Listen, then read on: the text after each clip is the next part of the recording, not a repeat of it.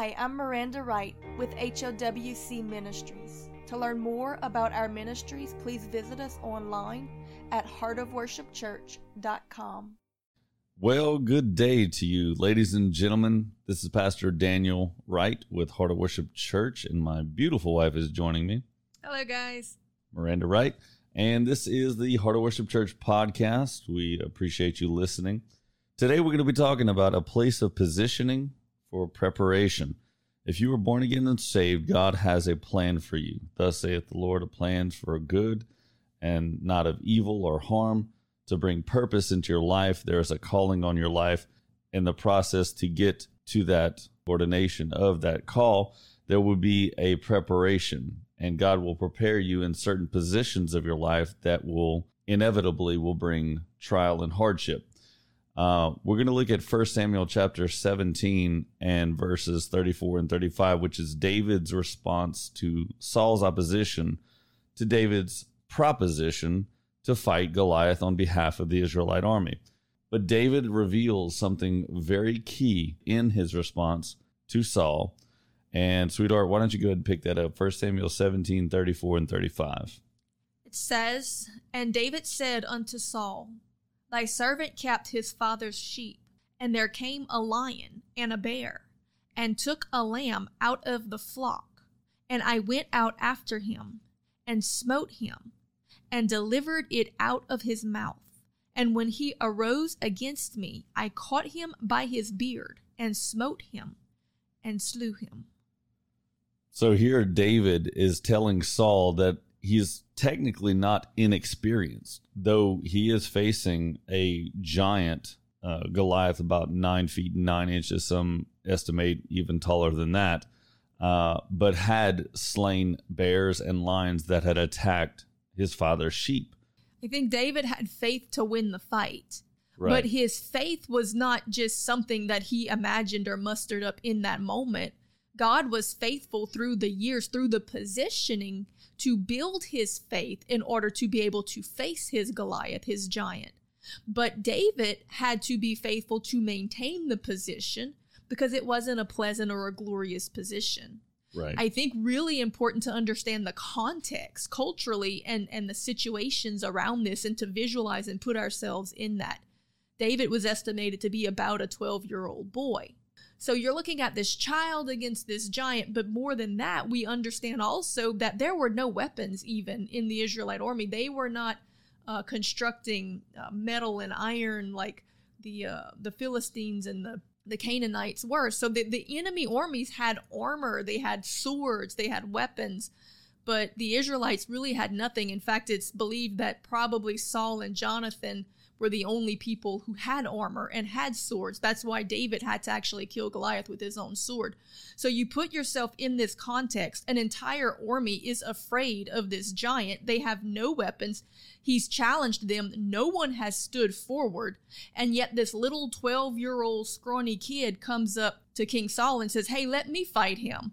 And understanding that the winner of this, this one fight determines the outcome of the whole battle. It, Mhm. The whole nation is at stake in this one fight. So obviously Saul is like, "Are you crazy?" right. And and but David had faith for the fight because he was faithful to stay in this lowly position for the time that it took for God to equip him to take this promise. There was a lot that hung in the balance as to the outcome of that fight. So you can understand Saul's reservation.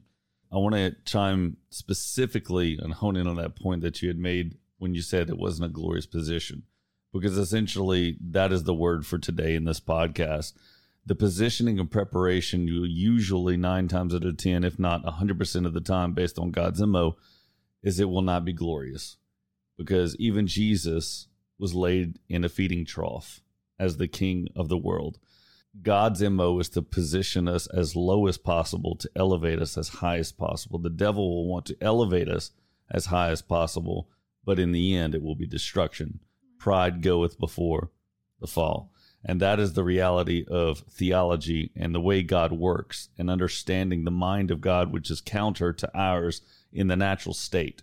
That said, David is the youngest. His older brothers are a part of the Israelite military. There is glamour, if you will, to be in the military. Uh, even here in the United States, in every country, when people walk in their mil- military uniform, there is a reverence, a respect, and a, an, an admiration to be a part of the military. But David is a farmhand. David is watching stinky, muddy sheep. Right. They have the persona of being mighty warriors. Right. Even if they haven't actually faced any battle, they're in the title and the Correct. position, uh, which we see a lot in the church. There are those who have title and position, but have they fought the fight? David was faithful to tend to his father's flock, and so God knew that he would be faithful to tend to his. Right. So he trusted him because he had been tested in the season of waiting and preparation. I love that God says prophetically, even when David was a child, that he was a man Mhm. after his own heart. Mhm. And, and we see that in the fact that David was willing to charge, to pursue danger in order to save one lamb. It says he went and he pulled the lamb, he snatched and saved the lamb right out of the lion's mouth. And that's what Christ did for us. So David was a man after God's own heart. God was saying he, he's like me because I'm going to do that. Jesus did that. He pursued the enemy to pull us back even out of his mouth, his lambs. He knew he could trust this boy with his flock because he was faithful to to this unglorious thing and to face danger in order to save something that he loved. He loved the flock Mm. and love cast out fear. Right. But see, they were running from the danger because they really didn't have a love for each other and for the flock. And we see that because even when their own little baby brother comes, they're teasing him and picking at him and and and really being jealous of him. Like, who are you, David? You're you're just a little boy. But it's it's funny you say that because what if the older brothers, though they were in the military uniform, they've never fought. right. Yet David had killed bears and lions, all the more qualified just without the uniform. There's actually two lessons to be learned in this text. The point you're bringing out is that oftentimes someone has the glamour, but without the maturity. Mhm. Others have the maturity without the glamour. Mhm. The other lesson is that, in my experience, raised in church is this rush to the platform for those who don't want the father sheep position. They just want to go straight to the military. Right. You understand that that's unfortunately a reality within the immature Christian. They have to understand that it's time to start serving in Jesse's pasture Right. before you can hit the battlefield. I think key to this story is that God is making a point that there is a very big difference between those that are trained by men and those that are trained by heaven. Because those in the military, the brothers had learned things, obviously, probably, but they were learning from other people who maybe themselves had not even fought in any real battles. They didn't have any real weapons, even. But yet, God had trained David. David took the time to sit in the quiet, in the pasture, in his wilderness season, and be taught personally, and for God to take him through experiences. And ultimately, the wilderness is the only true Bible college that God ever brings people through. Um, and that's not to say you can't learn things in Bible college, just like the brothers probably learned some things. But if you don't walk with God through those experiences and those wildernesses, you're not going to really have the faith to be able to face the real battles and the real Goliaths that are coming. And God is not going to trust you with the real weapons and the real power in order to accomplish it. It wasn't the the rock that killed Goliath. He said, "You come at me with spear and sword, you know, I come to you with the name of the Lord." The rock represented Christ. He had faith in the true power and authority that it was going to take to take this giant down because he had seen it proven true through the experiences in the wilderness season when he stayed in position for something that wasn't glorious, but God was preparing him. I think we see this also with uh, Joseph and the coat of many colors, that through his time in Potiphar's house and in the prison, in these unglorious situations, that seemed like he was actually going further and further away from the promise, was actually preparing him to possess the promise because he was learning how to lead Potiphar's house. Then he's learning how to lead the prison. Then God pulls him out and puts him in a palace. What he already knows how to manage people under him because it was in the positioning that God himself was actually training him. Remember, David already had the promise to be the new king before the whole Goliath situation ever arose.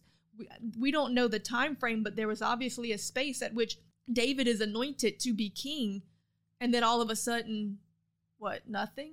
Okay, go back to the field. Go go sit and watch the sheep. That's exactly right. You have the problem uh, with that.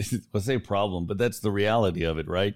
We'll have a promise and a revelation. We get excited, and then, oh, time to go through the wilderness.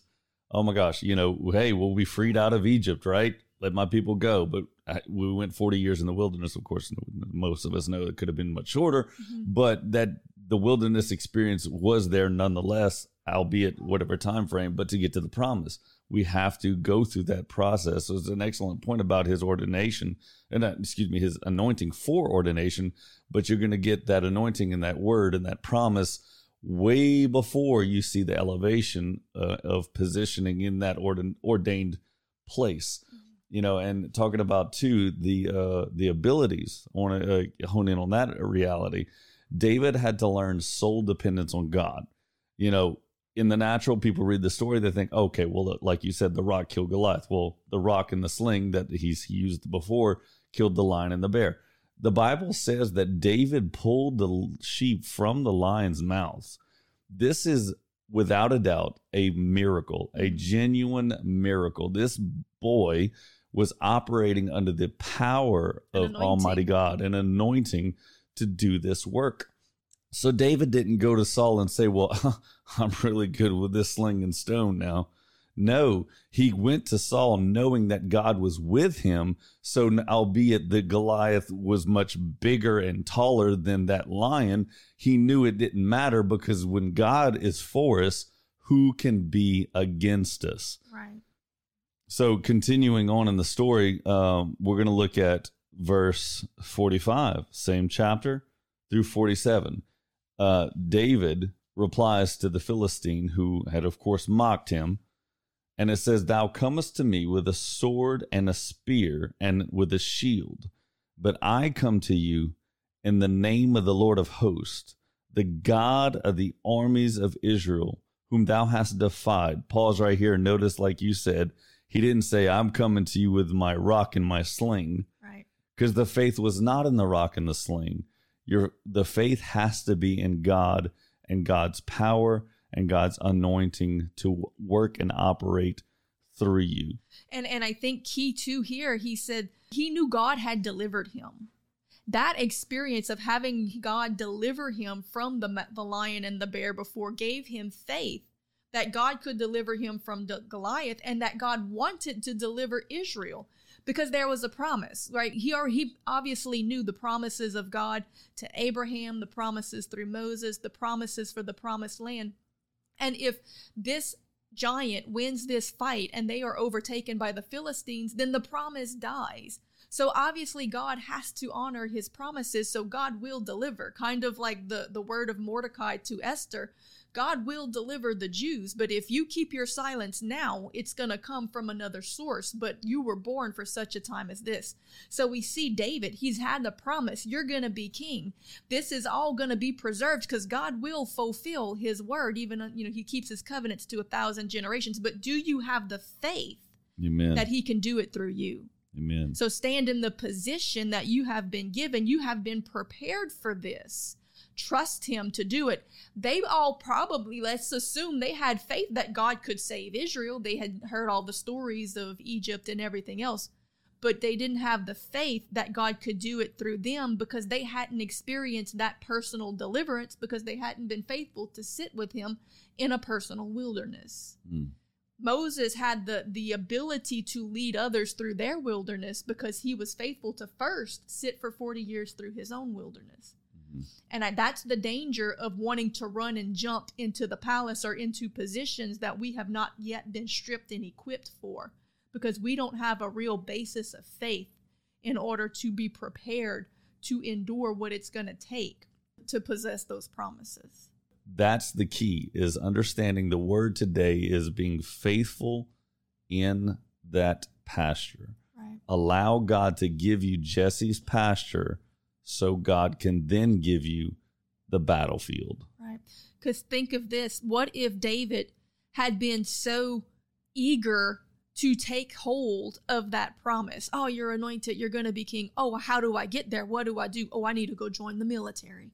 I need mm. to go mm. do what my brothers are doing. I need right. to, and and that's where a lot of envy comes in in ministry because people start seeing other people who have grabbed hold of something outside of their timing and they're moving in immaturity uh, and and then they think oh i was supposed to get that so they get envious and they start competing mm-hmm. it's kind of like whenever we went for a hike recently with some of our youth and some of them uh, kept running up ahead and trying to lead they were just so concerned with being seen as being first or as making it out or as seeming like they knew what they were doing when they really didn't, that they actually missed a lot of the lessons that I had intended to teach them on the journey. They missed the point of the wilderness.